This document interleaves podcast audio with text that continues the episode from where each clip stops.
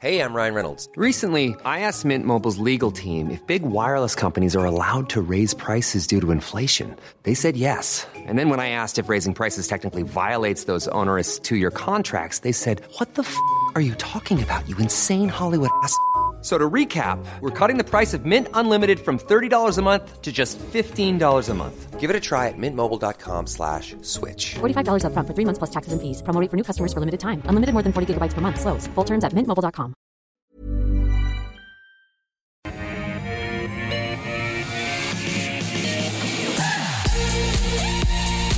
Good afternoon to you. Just past 12 p.m. here in Sydney. This is The Call. It's an absolute pleasure to be with you for the next hour as we detail 10 stocks, all picked by you. I've got two great expert guests standing by, of course, virtually, all over the course of the hour. And uh, 23rd of September, I'm Nadine Blayney. Well, let's not leave you hanging. Let's introduce our guests. We have Robert Corlett. He's joining us from Maqro Capital.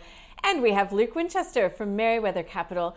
Good afternoon to you both. Luke, I'll start with you. How are you looking at the small cap complex in light of some of the volatility and, I mean, the really good market gains that we've seen, particularly yesterday and today? Yeah, hi Nadine. Um, look, I think the market, I don't want to say it was looking for an excuse to sell off, but it felt a little bit like that to me. Um, you know, whether whether Evergrande turns into something more than that, I'm not sure. And a lot has been written about it over the you know the past few days, um, and, and, and trying to absorb that all is very interesting. There's there's lots of different mm. takes on it and, and, and information that you can sort of uh, go and seek out. Um, you know, where I play in small caps, it, it, it's so much micro focus. Now, you do get swept up in, in broader selling, particularly on on days like you saw um, at, at, the back end of last week and, and Monday in particular. Um, and look, you know, I view that as an opportunity right now. Like I said, we focus on the micro. So if the if the fundamental businesses are performing well, and you get one of those days where some of your small caps may be off, you know, five, six, seven percent can easily happen on a for an illiquid name on a, on a red day. Um, you know, if the business is still going well, that that's usually days I'm looking to step in. Mm-hmm. Um, what what frightens me more is if um, you have a business that, that may not be performing very well fundamentally, um, and you're hoping for a bit of a turnaround or something like that, they're the ones that become a little bit dangerous in these sorts of environments because the market won't hesitate to sell them off. But no, by and large, look, I, I'm not too concerned with everything that's going on in small caps in particular. I just keep focusing on the businesses themselves. Yeah, and what does the big picture look like to you, Robert, as we move toward the end of this month? September normally a volatile month, so how are you looking at things toward the end of the calendar year? Yeah, look, uh, I think uh, we're probably looking for the market to come back and grind higher. Uh, there might be one more leg down. Uh, we are looking to potentially see the market come down and break maybe 7,000, get down to 6,900. Uh, if that happened, we think it would shake out a lot of the retail investors and would cause us to pretty much go all in for uh, for portfolios. Um, can I just say that the volatility we've had recently with the small caps, it actually wasn't really that um, uh, much of a surprise. There's some really good data uh, that shows um, market volatility in the small cap space uh, around the triple witching, which we saw in America on Friday last week. Uh, it's the expiry of the, uh, the, the stocks, the indexes, and the futures options.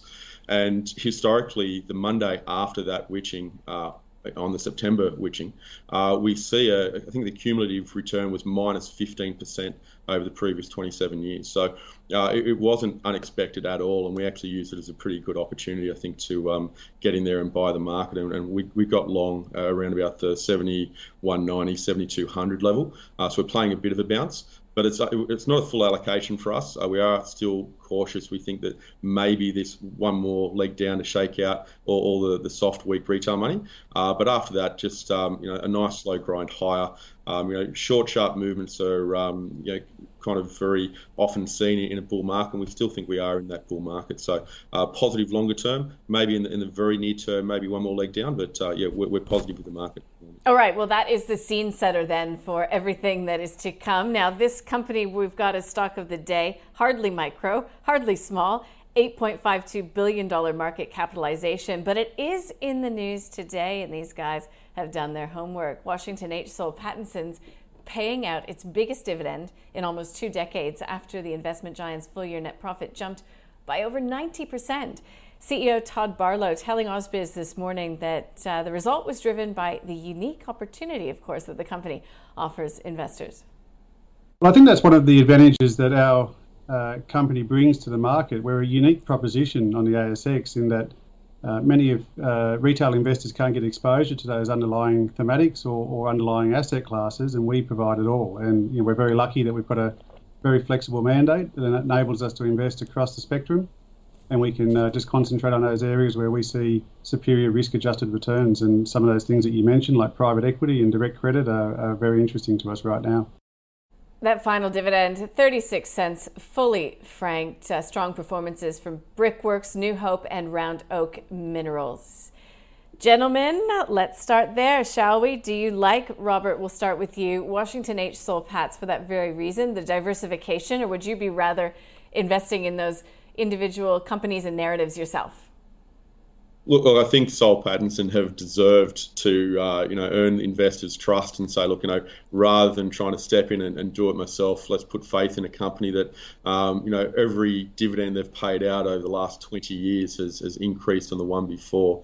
So that's an incredible track record. I think they may be, if not the only one, one of only a handful of companies who have managed to do that. Um, you know, investing in um, you know equity, um, you know, particularly pre-listed stocks, and uh, that's where a lot of their exposure is coming from at the moment. It's really typically a hit and miss um, kind of investment strategy. So for these guys to consistently um, make the right call means that they're definitely doing uh, huge amounts of due diligence and, and, they're really dialed in on, on what's happening. So, uh, look, we, we really like the company, but right now, just given the, the valuations, we'd probably just keep it as, as a whole. We probably wouldn't be putting too much new money into this particular company. Uh, and a lot of that has to do with their exposure into the coal sector. Um, you know, we have our concerns about coal being a long-time vi- long-term viable uh, option um, for, for the current uses that it's, it's um, seen in. So um, the coal option itself is probably only a short to medium term play in our mind. Therefore, uh, we can't kind of get too excited at the moment with Soul Pattinson. But look, if it had some price weakness, got down to the 200 day moving average around the, the $32 level, then yeah, sure, we'd probably step in and buy it. But for now, it's just a hold. Yeah, because it is not $32. It is closer to $37.50 today after rising 5%. And I'll timestamp this being noon uh, Thursday here in Sydney. So, uh, is is there value? I mean, would you be paying up for this, Luke? Um, probably not, Nadine. I actually agree with Rob's comments. I think it's a hold. Um, you know, if I put myself in the shoes of, of a Washington H. Soul Pattinson investor, I'm someone who's looking for, for you know what was basically outlined before a nice diversified uh, investment great operating history a dedication to, to returning income to investors. And as rob pointed out um, you know the, the company's quick to point out well they've increased their dividend every year over the last 20 obviously since the dot com. Um, look the reason why i would have it as a hold it's, it's definitely overvalued. Um, you, you went on the top there 8.5 billion market cap. The, the, the value of their underlying investments only about 5.8 so you've got a big premium to that net asset value, um, and, and, deservedly so. The business generally trades at a premium, just given the quality of the management and the moves they've made over many, many years.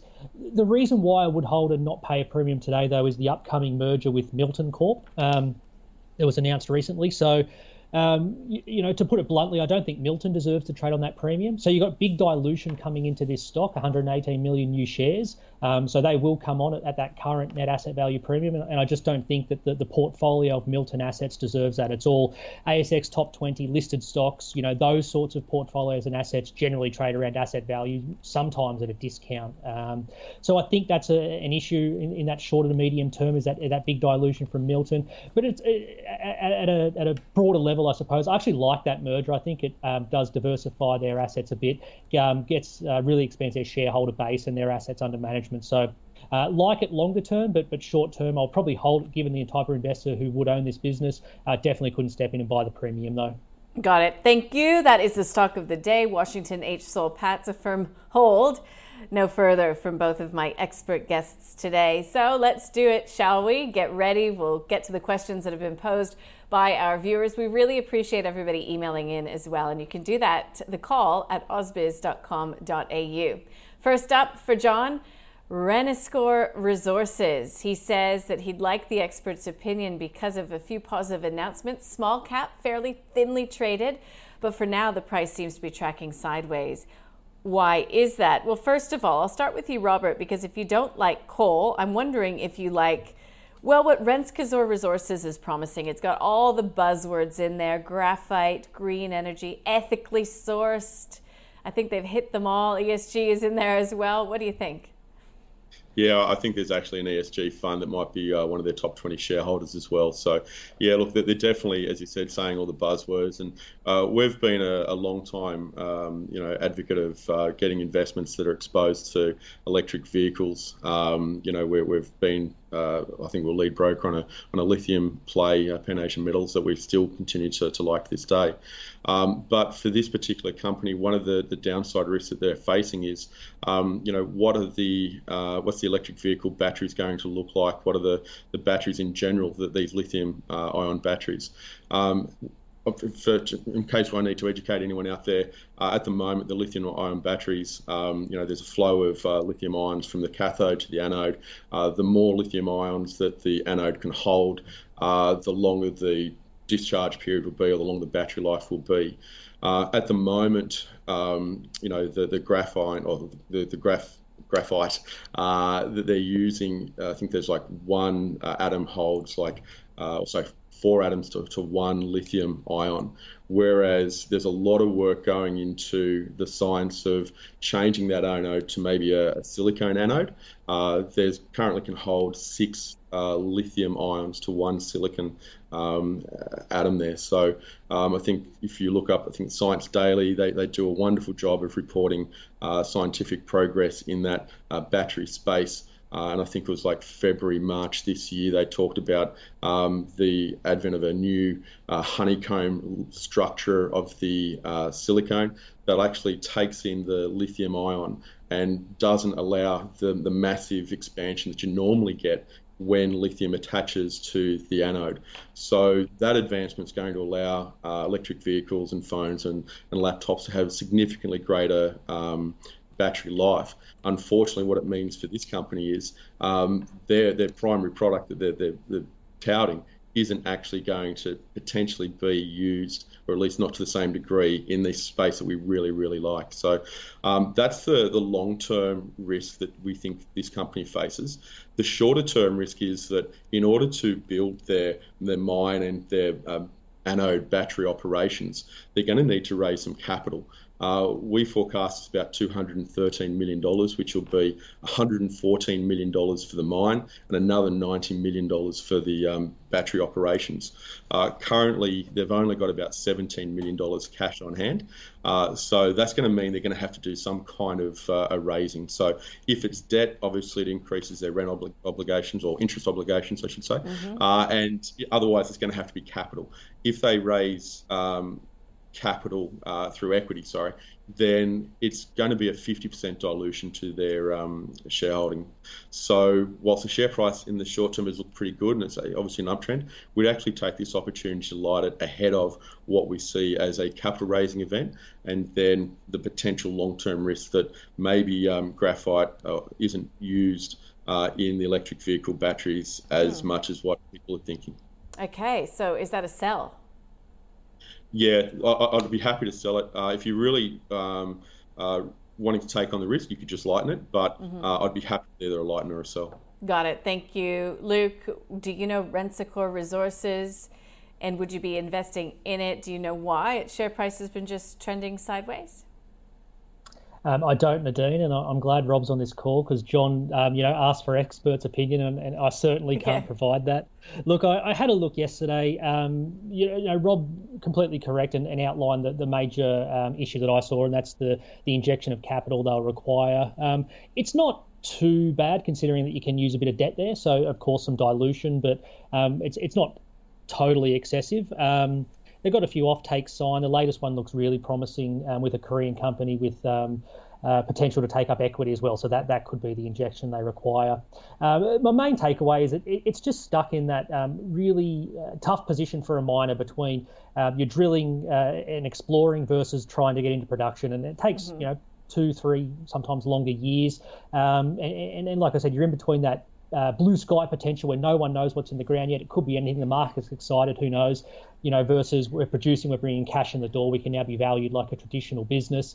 Um, and anything of handful, anything of a handful of things could go wrong. So, I, I probably agree with Rob. I, I would probably um, sell the stock if, if I had it, or if, if I did believe that long term thesis, I would probably reduce just to just to wait and see how that equity debt structure sort of settles itself out on the way to to the production.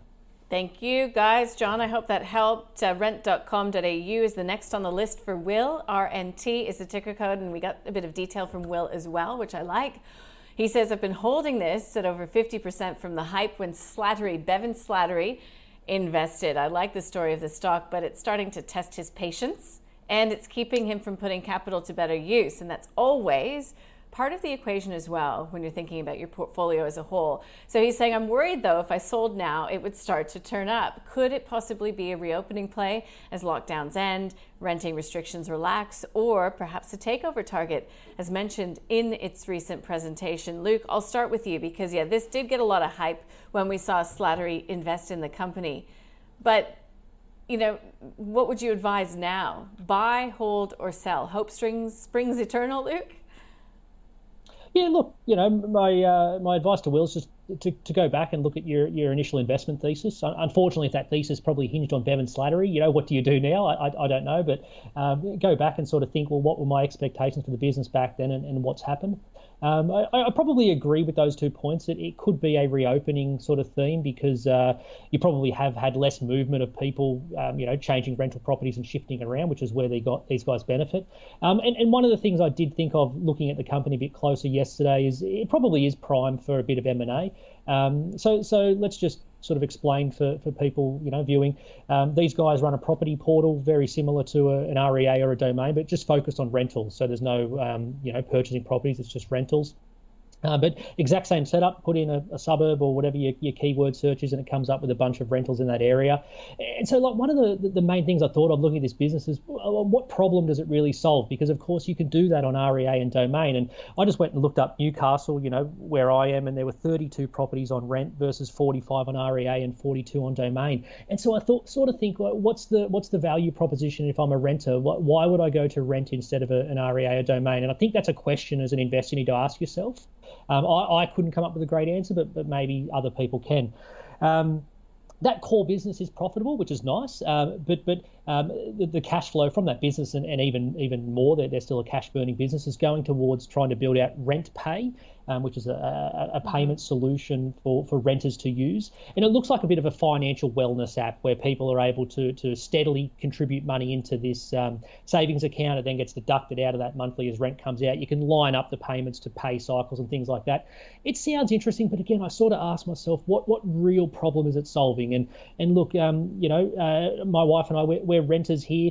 Um, it's you're set up on a direct debit. You know, maybe people out there, if it is very much paycheck to paycheck, something like this can can provide an assistance. But I just don't know if the addressable market is is is really massive for this business. The way management are sort of touting it up. So those couple of things, I, I sort of looked at it and, and what Will's thoughts were. He, he's probably got sounds like he's got one foot out the door and he's just you know waiting for, for something to happen. If that's the case, Will, I think you do probably cut it and move on. That you know, I would I would have a sell on this stock. Um, I just struggle to see that real value proposition to say, like, what problem is this business really solving at the mm-hmm. end of the day?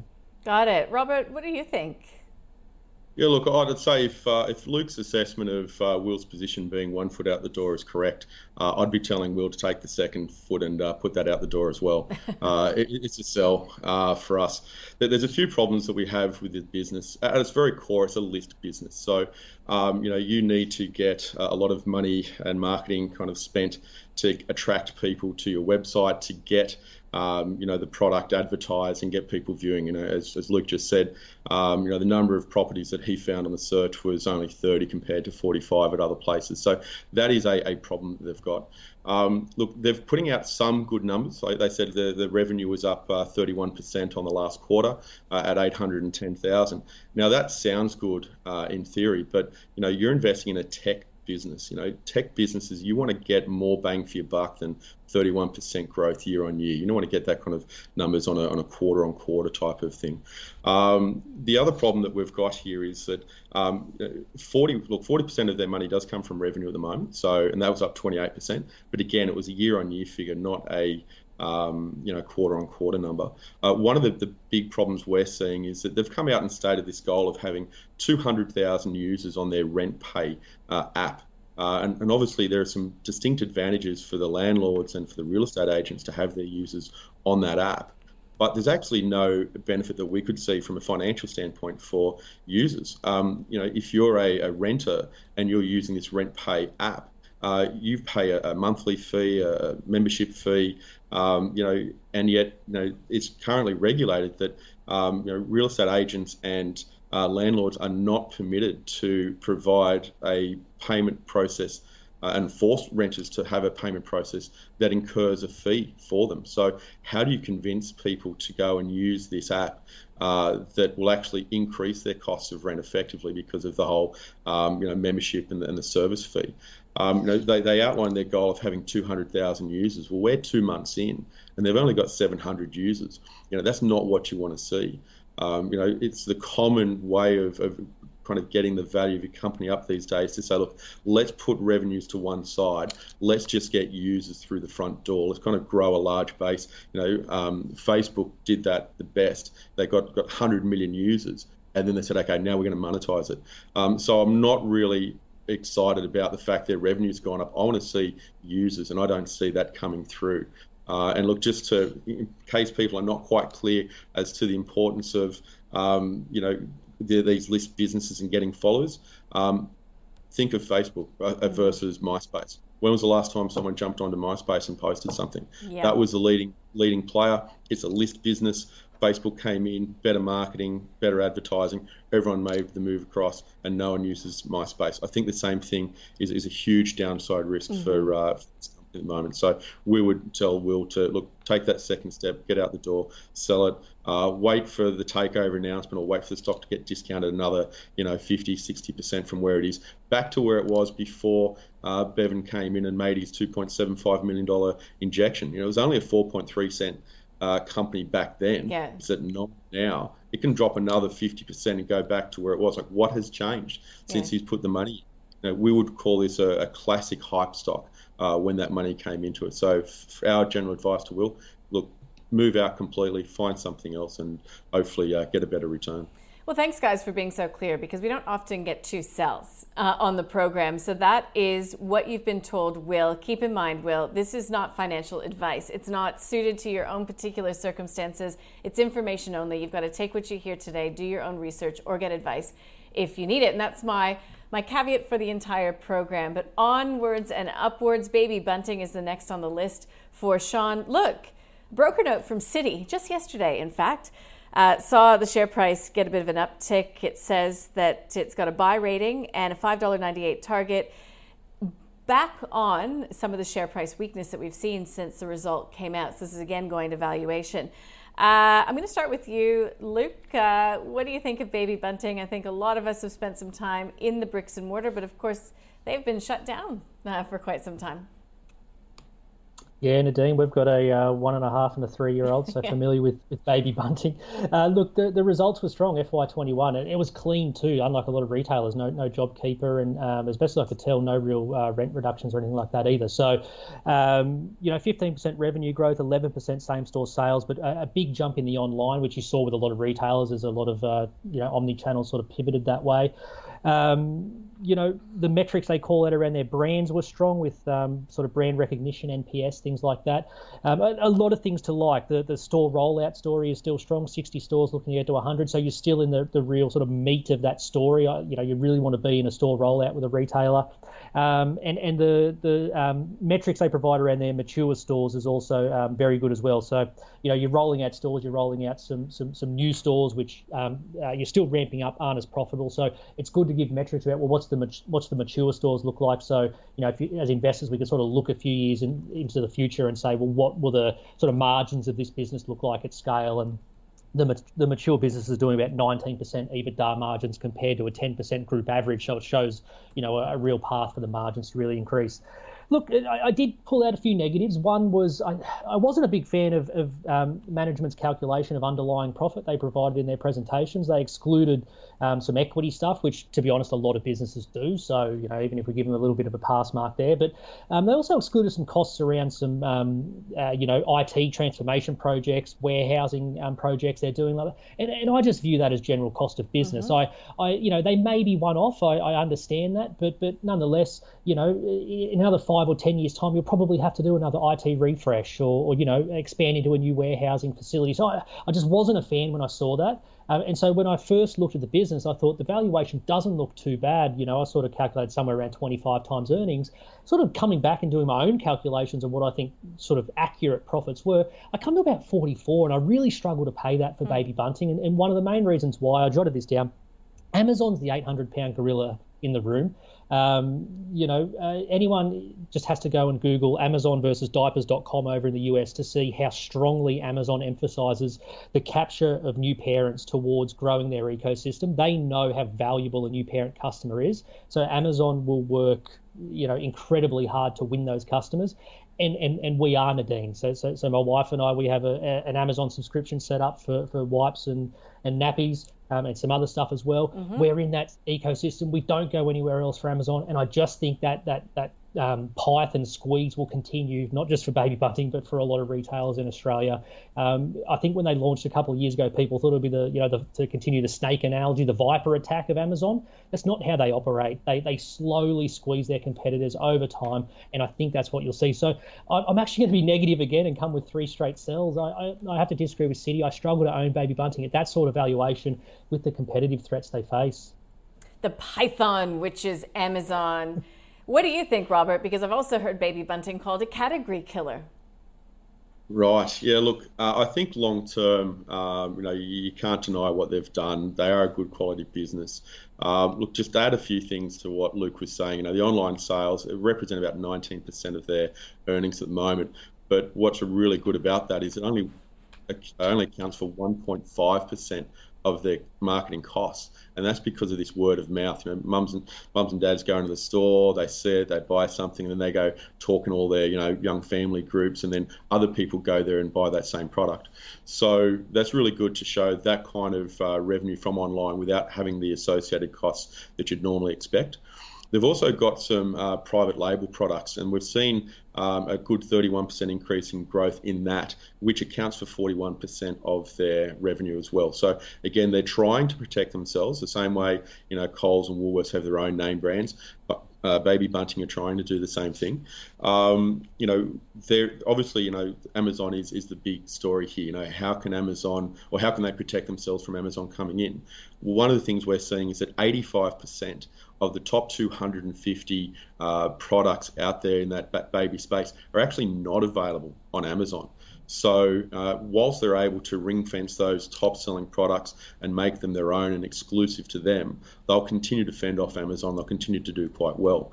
But if that wall kind of gets broken down by Amazon somehow, then um, yeah, th- this company could hit the skids. You know, it, it is stretched valuation, as Luke said. It's more than 40 times price earnings multiple. Um, so we wouldn't recommend that anyone go out there and buy it at the moment. At best, if, you, if you're a believer in baby bunting, you could have it as a hold, but we'd probably be giving that general advice to uh, investors to say, look, probably lighten here. The risks are a little bit too high at the moment. Um, you know, there, there, has got that expansionary um, side of things too. That the, the pro baby bunters will will uh, try and try and argue the point. Um, at the moment, they're purely domestic play. They've got 60 stores. They were looking to expand. Uh, they're looking to get into New Zealand. That expansionary plan was put on hold during COVID. Obviously, it's very difficult over in New Zealand, of all places, to get outdoors and start visiting physical footprint locations. Um, when COVID, um, you know, when, when the reopening play happens, this will be a benefit for them. Um, but they're not looking to go global. They're just looking to, to cross the ditch. They're not looking to cross the pond yet. And, um, you know, that's because of the way in which they've structured their business. It is so much of a an old school word of mouth kind of business, uh, which then gets people to jump online. Uh, but by and large, you know, first um, young young families, first time mums and dads, they don't just want to buy a product because they've seen a four or five star review online. They do actually want to go into the store, mm-hmm. touch it, feel it, you know, look at it, make sure it's safe for their, their child, and then they make the purchase. Then you get the word of mouth. Then you get people jumping online. So there are some definite um, long term um, benefits to the company if you believe they can hold off Amazon. But right now, with the stretch valuation, uh, it's just too risky for us to add it to a portfolio. You're either going to hold it if you believe in them, or you're going to start lightening it if you want to take the risk off the table. There you go, Sean. There's some uh, good insight into baby bunting for you. Number four on the list isWiseway for Claude, WWG. He's saying it specializes in air freight, nice rebound in revenues and results in the first half um, specialized in freight to China. Look, I had to look it up and do a bit of digging myself. So, air and shipping, road and warehousing, only listed since 2018. $1.8 million in profit reported, and that was the maiden profit. But seeing revenues really rising from the perishables division, so fresh produce, seafood, dairy products, sea freight as well, perishable goods. It's building a U.S. presence, so diversifying away from China. Luke, do you know the company? Do you like the company? Um, I hadn't heard of it either, uh, Nadine. Um, looking at it, I, I, found it interesting. You know, 50 mil market cap and um, you know strong uh, maiden profitability. Um, you know, good good cash flow as well. I sort of calculated about three and a half mil free cash flow, which on that market cap it looks looks pretty interesting. Um, the the only thing I'll, I'll sort of comment on, uh, and Claude picked this up, was a very big seasonality between first half and second half to the point where first half, um, you know, more than all of the profits came in the first half and actually had a small loss in the second half. So, uh, I, you know, with only 24 hours uh, notice looking at this business, hadn't looked at it before. Um, I, I, did go back and look at FY19, FY20. I couldn't see the seasonality as big as, as that. So, management called out Chinese New Year and, you know, some seasonality around perishables. Um, if that's true, then, then you know, I, I think it looks really interesting here. I, would probably just hold it. I, would really like to see um, that you know you weren't seeing a slowdown in that second half, um, you know, compared to to a very strong first half result. But if it is just a genuine seasonality and, and, and you know this business is turning the corner with a main profitability, it looks really interesting at, at these prices. Um, but I just don't know enough to, to say buy, so I, I would say hold to Claude um, just until you get a bit more around that seasonality. Yeah, seasonality. What did what did you make of it, um, Roger? If if you knew it or or doing a bit of digging, because there is a lot of focus on supply chains right now, logistics, you know, for, for very obvious reasons. Yeah, look, technically it looks good, but fundamentally we've got our concerns. We'd put it as a hold as well. 87% of their revenue does come from that air freight business. Uh, 71% is general, 16% is perishable, as you said.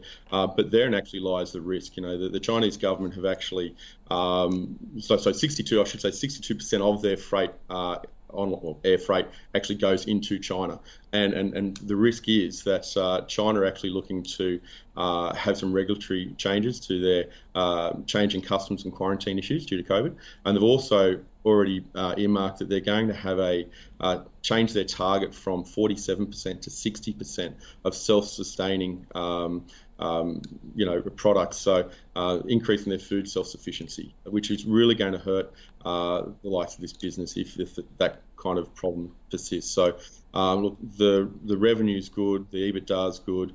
Uh, on, on, the average of the last five years, we're seeing some good growth numbers, but it's in a perfect position right now to take advantage of, um, you know, this global supply chain issue that we've got. However, once that comes to an end, if you then couple that with uh, China's um, you know, attempts to become more self-sufficient, I think this company could actually really struggle. So for us, it's at best it's a hold at the moment. Got it. Thank you. So that was for you, Claude WWG. Now Jeff is uh, the next gentleman who we will be uh, answering his question. Question. Uh, and this is about U.S. Masters Residential Property Fund Unit, URF. So it's a listed fund.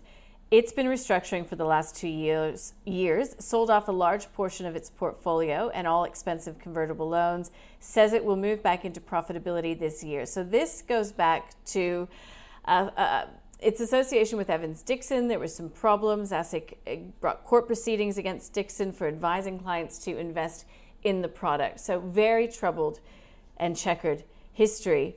But it is exposed to the U.S. residential property market. It's, in fact, the largest listed property trust for investing in US property, particularly in New York. Robert, is it just too hard basket because of all the issues that have come before, or how do you look at it?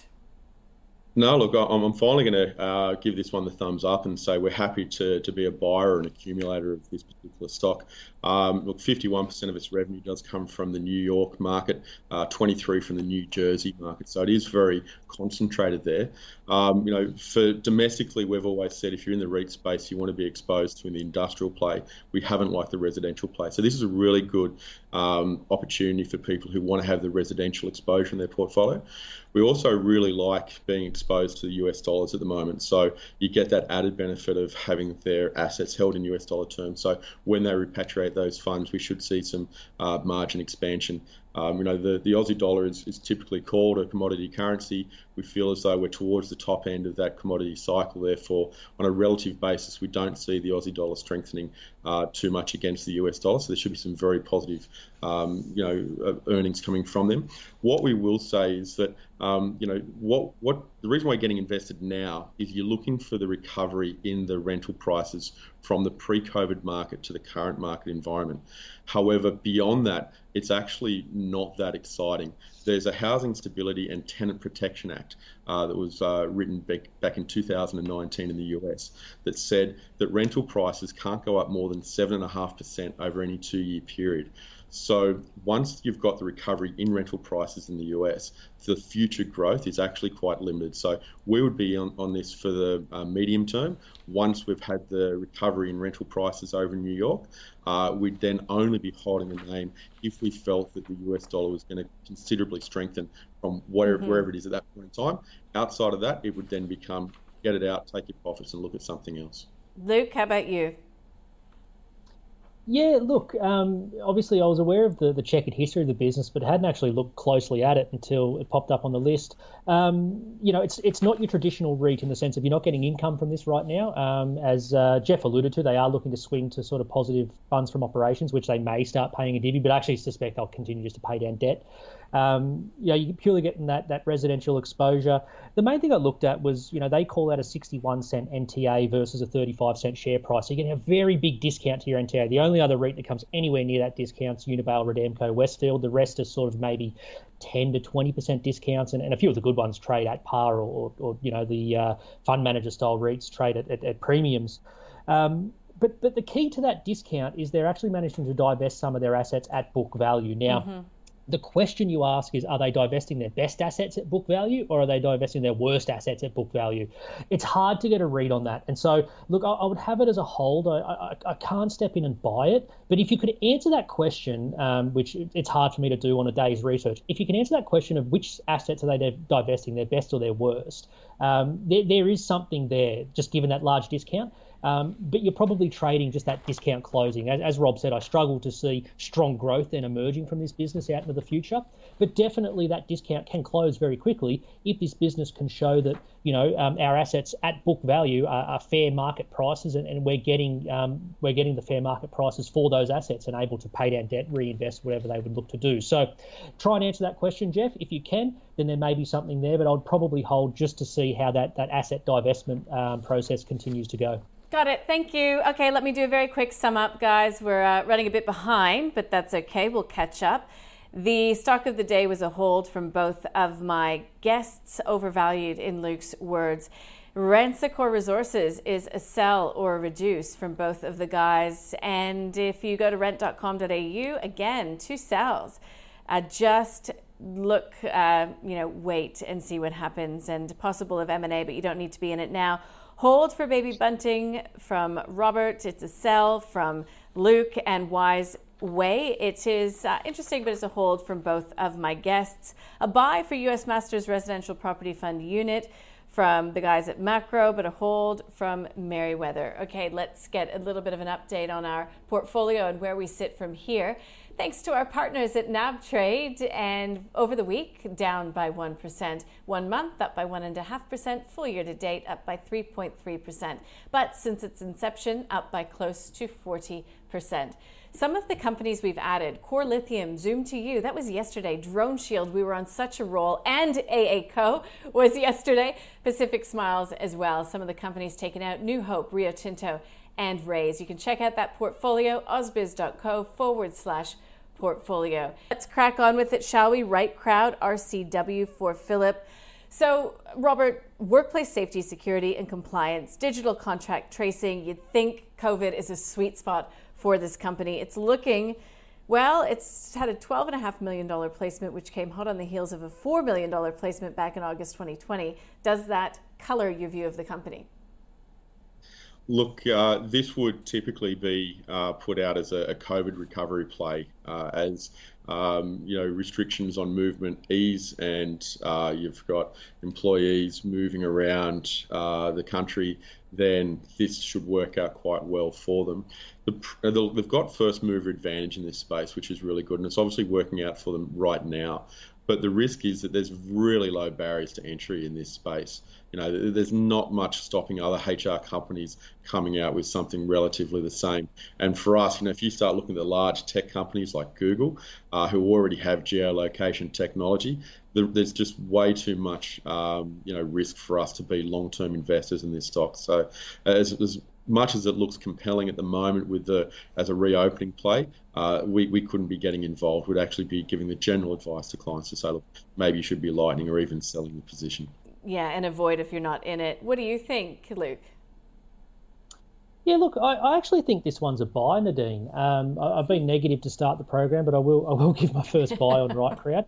Um, I, I, think you highlighted the issues with the share price. With um, you know they, they, raised capital, and that's acted as I think as a bit of a ceiling on the stock. And uh, when they came out with with guidance recently, and then their reported results, they did miss their revenue guidance. Uh, the reported revenue, I should say, they they did claim that their recurring revenue came in line. Um, I, I, agree with Robert. it's definitely that reopening play and, and focus particularly on the US. Uh, they're looking to target um, those those large corporations in the US, and, and the tech giants are, a, are, an easy customer for them with the large campuses that they run. Um, you know, used as um, contact tracing for, for COVID purposes, but also just general access, security, and, and things like that. Um, they're looking to expand in the US. They've, they've expanded their sales team. They've uh, invested in some some inventory. So you know, they've scaled up, and they're, they're looking to now you know uh, they've invested ahead of the curve. They're now looking to, to reap the rewards from from that investment. Um, grew at you know mid thirty percent last year, so it's not shooting the lights out, but but you know solid growth. But importantly, what I saw is that they managed to keep their costs flat. Now that probably won't happen going forward. They, they may, you know, especially as they look to, to um, grow in the US, they may take on some additional costs. But it, it, was promising just to see that they, they were able to grow mm-hmm. despite keeping costs flat. You're seeing that scalability, which with any tech business, that's, that's really what you want to see. You just want to see scalability. So I really like it. Um, 80 mil market cap. It looks relatively fair value on, on a revenue basis because they are still loss making. But like I said, given that revenue growth and the possibly the ability to keep costs flat, they could swing to profitability pretty quick. Um, and yeah, they've called out looking to double their revenue over the next sort of two to three years. So if they're able to do that, it quickly looks quite cheap. Um, so yeah, that's one I, I think okay. um, I, would, I would put a buy on today. We've got uh, disagreement, and that always makes the market, doesn't it? Let's get on to the next one. Atomos for Harriet. AMS is the ticker code, so not to be confused with Atomo Diagnostics. This is the video hardware and software maker. Luke, to you first, please.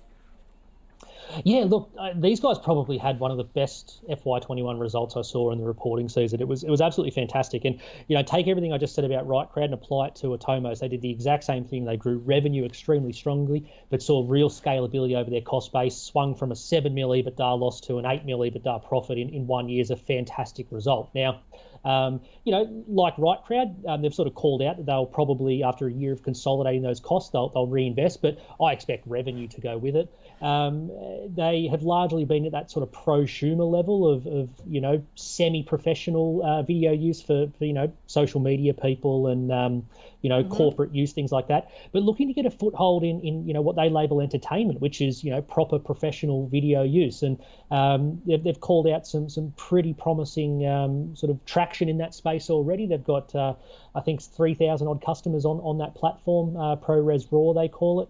Uh, it. it. all looks it all looks very interesting to me, Nadine. So it's not cheap on a, on a traditional basis 330 mil 8 mil ebitda that looks expensive.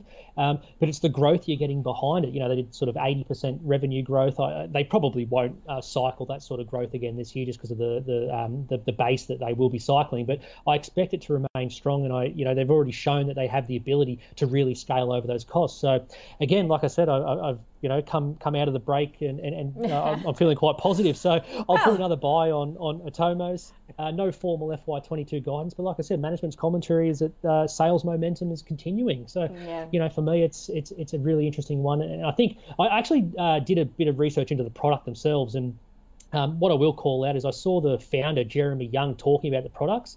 Um, you get like the, the passion he has for the, the yeah. products just oozes out of him when he talks about it. Whenever you see that, it's, it's, always something that you stop and, and really have a look at the stock when you see something like that. Yeah, well, we can um, you can go to our website. We've got a couple interviews with the CEO up there. Um, Robert, do you think that we're in a global video boom and that's enough reason to buy Atomos, a buy, hold, or sell? Oh, look, absolutely, this is a buy. Um, look, I, I, could I could go on for the rest of the time we've got, and even beyond that. okay, well, let's not do that. De- definitely won't. Look, look, again, not only can you use this, go to your website and see the CEO talking. I think I've covered it for about 15 minutes in several other um, uh, the call episodes. I think we first spoke about it back in May. It was about 93 cents. We said it was a buy. Uh, two months ago, I was on the show and actually mentioned it as our life-changing stock. Um, look, we, we, love everything they're doing. It's the quintessential COVID reopening play. Um, they've, they've, recently uh, uh, promoted Estelle McGechie from Chief Product Officer to CEO. Uh, she's got a, a, ton of experience previously working with uh, Walt Disney and Apple and Logitech. Um, you know, she's going to move back from Silicon Valley to be domestically, um, you know, located here, and that's a huge advantage. Um, you know, we've still got, as um, Luke said, you know, um, the, the, the founder of uh, the business, Jeromy Young, um, just he's a highly passionate guy, and he's still involved. He's still on the board, so you've still got his vision being kind of um, you know helping guiding mm-hmm. the company. But what he's done is reached out and got someone extraordinarily capable of, of growing and taking the business to the next level. So look, um, obviously the, the, the reporting numbers came off a very low base. Uh, but even still, if you take their five-year uh, average numbers, which take into account the whole decline and then the, the rebound, the revenue's up 20%, the EBITDA's up 46%, NPAT's up 28% average every single year. This is a great stock. Everyone should be adding a small part of it to their portfolio, in our opinion. So, Got yeah, it. definitely add it to the um, Ausbiz portfolio. Let's do it. It is. It is. I just checked. It was taken out in May. So it is back in as of today. Thanks, guys. Seven West Media next on the list. I actually don't have uh, who this is for, but I'm going to just put it out there. Look, uh, reported it's cutting debt. It's uh, seeing a turnaround in advertising. I spoke with the CEO, James Warburton. He said, look, a lot of advertisers did not pull out in the midst of this latest lockdown. I watched The Voice for the first time. Would you be buying Seven West Media, Robert? Buy, hold, or sell? Uh, look, I'll keep this on short. Unfortunately, I wouldn't. It's a lighten for us. Uh, look, they've already had all the advantages. People have been in lockdown. They're watching TV. They've had the Olympics. You know, advertising's come and gone for that. Um, you know, in this space, if you want to be exposed to media, we'd look at something like oOh!media, ticker code OML. Mm-hmm. That does outdoor advertising. It, it's uh, this is almost the opposite of, of, a reopening play. You know, when when COVID lockdown ends, people are going to want to get out there with family. They're going to want to get in the outdoors, get some sun, get some fresh air. You know, uh, the, this their whole business is built on viewership, and so if view, viewership decreases, then all of a sudden they can't charge as much for their advertising. Um, the, the, the, margins will be lower, the revenue will be lower. So, you know, if you want to be in advertising, look at an outdoor advertiser like Media. But for, for us, uh, we couldn't be in this space yeah. at all. We definitely have to find it. Well, that's the bonus buy for today, folks. oOh!media, OML is the ticker code. Luke, how about Seven West Media? I mean, obviously, people will still need to track their portfolios. Clearly, they'll still be watching Ausbiz. I mean, doesn't Seven have something going for it? Yeah, and a bloke who runs their morning show is not too bad either. Um, look, I, am not as negative as, as Rob. I probably can't bring myself to buy the stock. If, if, if I owned it, I would I would continue to mm-hmm. hold it. Um, it, it, it's just cheap on, on any metric you want to pick, but it, it has been for a long time. Uh, but look, the turnaround's been solid. They've paid out a lot of debt. They've got that debt to EBITDA below one times, which is is really good. Um, their pivot to digital, I, I, probably a couple of years ago I would have really questioned their ability to do that, but but you know, I, full marks to them. They've done a really good job, and that will now be about one third of their earnings. They're calling out in FY22. That's that's substantial. Um, flag some higher costs from some content investment. And, and my biggest one is, is just uh, Rob highlighted the right concerns, is where we are in that in that sort of advertising cycle. And so the reason why I sort of struggle to buy this business is you're getting you're getting sort of two things. I, I, probably don't like to see in a business. One is cyclicality around that mm-hmm. sort of mm-hmm. business cycle advertising spend, and the other is just a long-term structural disruption to the industry. And when you combine those two things, you, you've sort of, as, a, as an investor, you've really got to time your investment really right because you just you've got to be in between a, a you know a moving cycle and also a long-term disruption. Um, credit management, I think you can probably hold it for a bit longer. I think there's a little bit more legs left in this recovery, um, and, and, and maybe you do okay. Uh, but, but, for someone who, who's sort of new to the stock, I, would struggle to come in a it just because of the, the, the sort of dynamics of that industry and, and, where we are at the minute. Got it. Now we'll move on to Sunrise Energy. This is for Scott. SRL is the ticker code saying ever since splitting its business, shares have tended down. Is there a future for the company? Have they sold off their best asset? Again, it's battery minerals. It's talking about building, you know, world's first integrated battery raw production plant in Australia. Would you, Luke, buy into the promise of a Sunrise Energy, or again, just a bit too specky in that space? Yeah, not me, Nadine. And, and and I love how you know if anyone finds a bit of nickel on a corner of their tenement, they're now a battery yep. battery metals play. It's in every single presentation. Um, look, Renascor Resources we looked at right at the start. Um, you know, I sort of said back then uh, they needed about 200 mil capital to sort of uh, bring their mine into production. These guys need about 2.3 billion. Like that's that's substantial. And so, you know, you think about who they would need to partner with to, for that capital to come into the business. It limits your potential partners to, to maybe a handful of stocks on the ASX and, and obviously some some some wider uh, potential overseas. To come back to Scott's question about have they divested their best asset, this was spun out of Clean TeQ uh, Holdings. So, so Clean TeQ Water is mm-hmm. now the, the a standalone play with with Sunrise Metals uh, on its own as well. I, I, haven't looked at Clean TeQ Water too closely, but I can't help but feel Scott sort of hit the nail on the head. I, I think you're probably getting the lesser of the two businesses. They've spun this Sunrise Metals out of it. Um, so the market can focus purely on the water play with Clean TeQ Water. Um, look, it's it's not one. I don't know enough to say sell it, Scott, if you own it, but I, I just saw a few things there. I, would struggle for anyone to buy it just with that that massive. Even if you're able to get 50% debt funding, mm. you know, you're still talking about a billion dollar capital injection required to this business. I just don't see how it happens, to be honest. And everybody's got that narrative happening right now. Okay, so that's an avoid. Mm. Isn't a buy, hold, sell, or avoid for you, Sunrise? Energy metals. Yeah, look, um, uh, we're going to say it's a sell. Um, you know, as as Will mentioned, one of the our viewers on one of the other stocks about I think was rent.com.au. You know, should I stay in it? Should I let it go? Um, there, there, are better alternatives here. We feel. Now, this company's focusing on the cathode development. Uh, as Luke said, you know, they've got nickel. They're playing up nickel. There's cobalt. There's scandium. Uh, but at the moment, they've only got $54 million cash at bank. Uh, as Luke rightly said, this this project's going to take billions of dollars to get off the ground. It's going to have to do some kind of capital raising program. Why you'd want to hold it whilst they dilute the shareholders uh, is beyond me. If you want to get in this space, I'll, I'll give the viewers, as I've said multiple times, if you want another stock in this space, please everyone go and have a look at Pan Asian Metals. Uh, you know we've been in it for a long time. They've come out with some great announcements just recently. The stock's spiked. They've still got their JORC resource announcement to come out, which we think is going to happen in the next couple of months. If you want exposure to uh, electric vehicle space in a small cap that can give you some nice big upside, Pan Asian Metals for us. If you're looking for something a little bit more developed, then we'd probably look at PLS, Pilbara Minerals. But yeah, that'd be our two plays, depending on whether you want a small cap or something a bit larger in that electric vehicle lithium kind of play.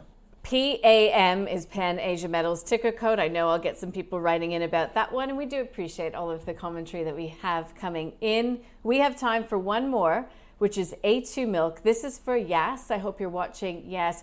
Robert, uh, look, lots of talk that it's a potential takeover target. Nestle's name has actually been bandied around. Lots of problems with China, as we know. Would you be buying, holding, or selling A2 Milk now?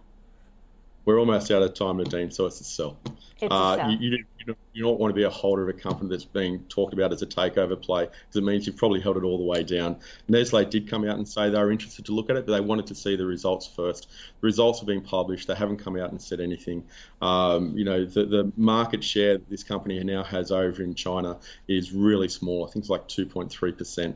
Um, you know, China's really refocusing on their own internal supplies. So, look, we, we couldn't be involved in A2 milk. We've said for a long time, you know, get out of it, move out of it. Uh, and if you have done, you've saved yourself a lot of money. It's not worth the risk hoping that there's a takeover play because if a takeover play doesn't happen, this company could actually hit the wall. So for us, it's a definite avoid. Sell it, move on, find something better.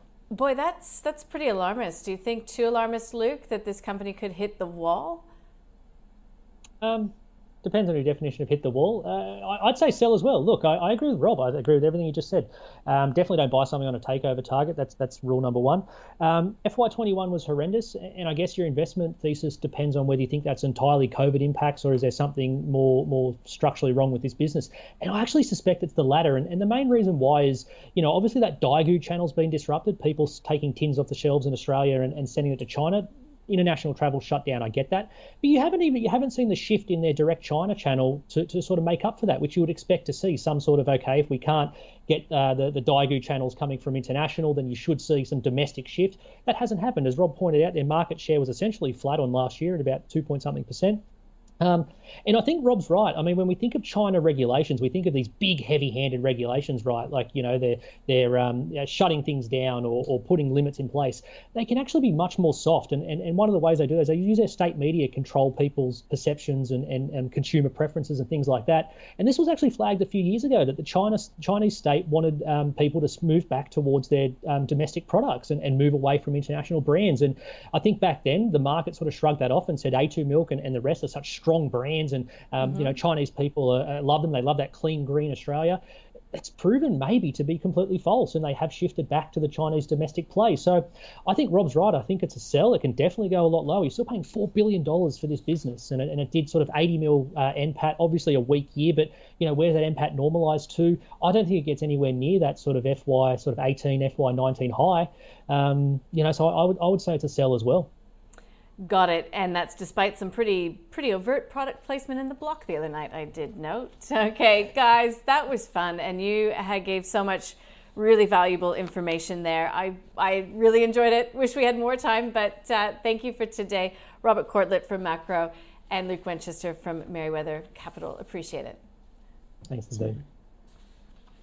Well, let me just quickly sum it up. I feel like I don't need to. There was so much in it. But if we go back to number six, which was RightCrowd, it is a buy for Luke. It's an avoid for Robert. Now go to the next company on the list, which was uh, Wise. Well, hang on a second. Where am I? Uh, Atomos. Atomos. It is a buy. It is a going back in the Ausbiz portfolio. The the praise was high. I'm sure you noted. Seven West Media. It's a lighten for the guys at Maqro. Merewether. It's a hold. Sunrise Energy Metals. Where are those billions going to come from to get this project off the ground? It's an avoid. It's a sell. A2 Milk. It's a sell from both of those guys. And I will say we've got two bonus buys in there. oOh!media and Pan Asia Metals. Just for those of you who get a bit cranky when we don't have enough buys in the program. Again, do your own research. It's been wonderful to have you along for the ride. If you'd like us to cover a company, email us at the call at ausbiz.com.au.